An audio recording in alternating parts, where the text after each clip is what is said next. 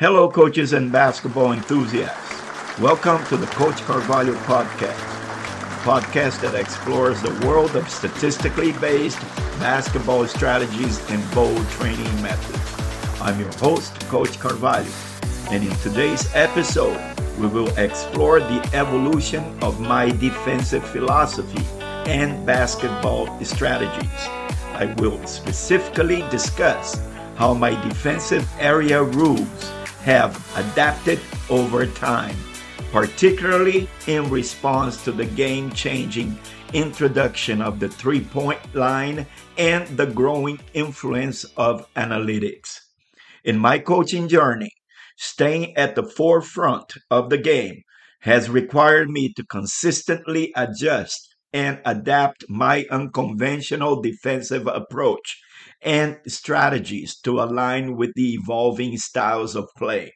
One significant transformation occurred with the defensive area coverage rule that served as the foundation of my defensive philosophy. Prior to the introduction of the three point shot, my defensive strategies primarily focused on protecting the paint and limiting high percentage shots near the basket.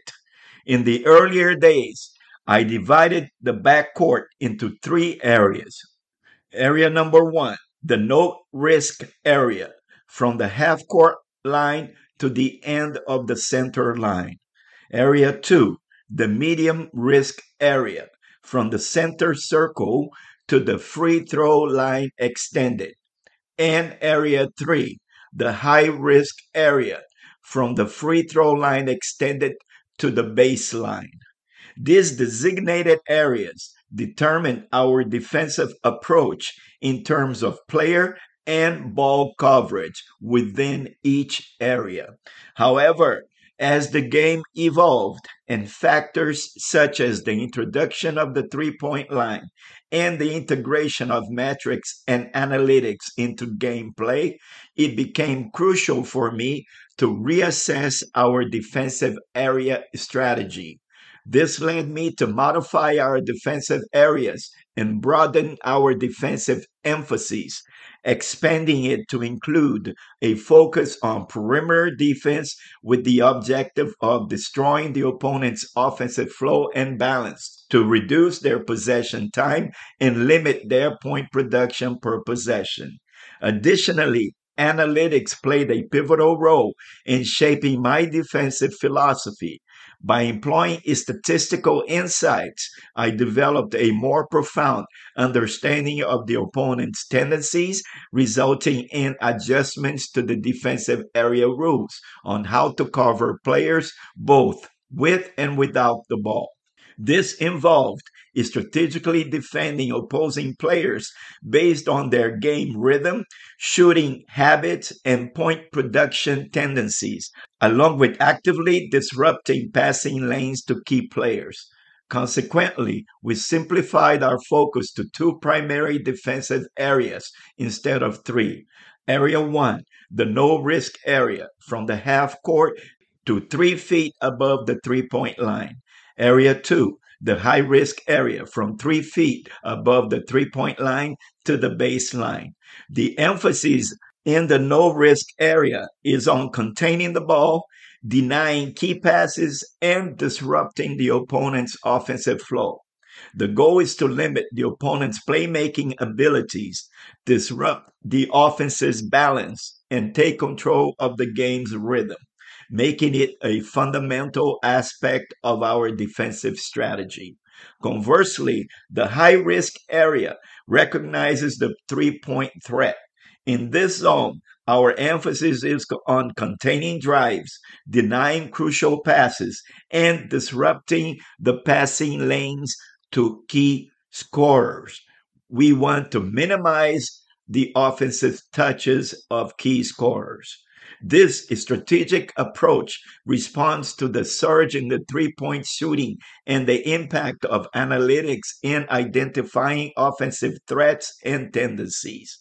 The high risk area is where we defend opposing players based on their importance to their team's point production.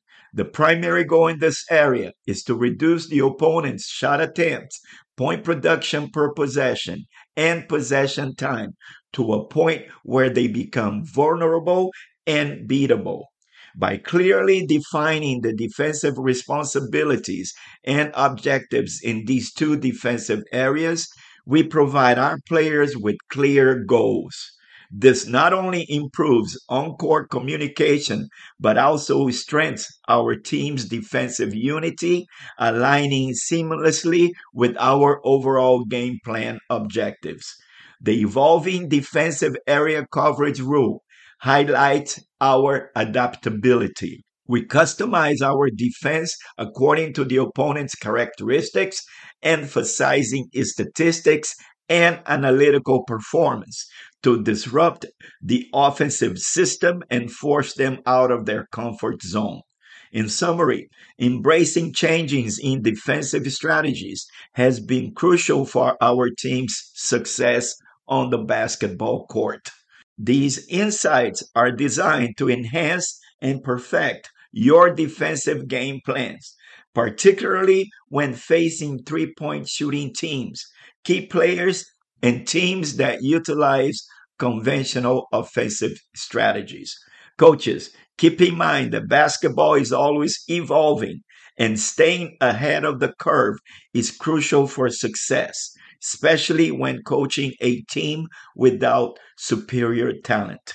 Smart statistical defense will level the playing field, and I can guarantee you that. Well, that wraps up today's episode. Hope you found today's episode informative. If you enjoyed it, please leave your comments and likes and or subscribe. Please do not forget to leave your likes on the podcast website. This is highly important as it plays a crucial role in helping us to attract on-site advertisements. Additionally, take note that our podcast is accessible through platforms such as TuneIn, Spotify, iHeartRadio, Player FM, and other main apps in the market. If you already use any of these apps, simply search for Coach Carvalho Podcast to gain access to all published episodes to date.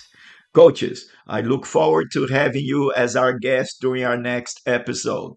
Until then, remember that statistics play a crucial role in shaping success on the basketball court. Keep exploring, keep learning, and keep elevating your game.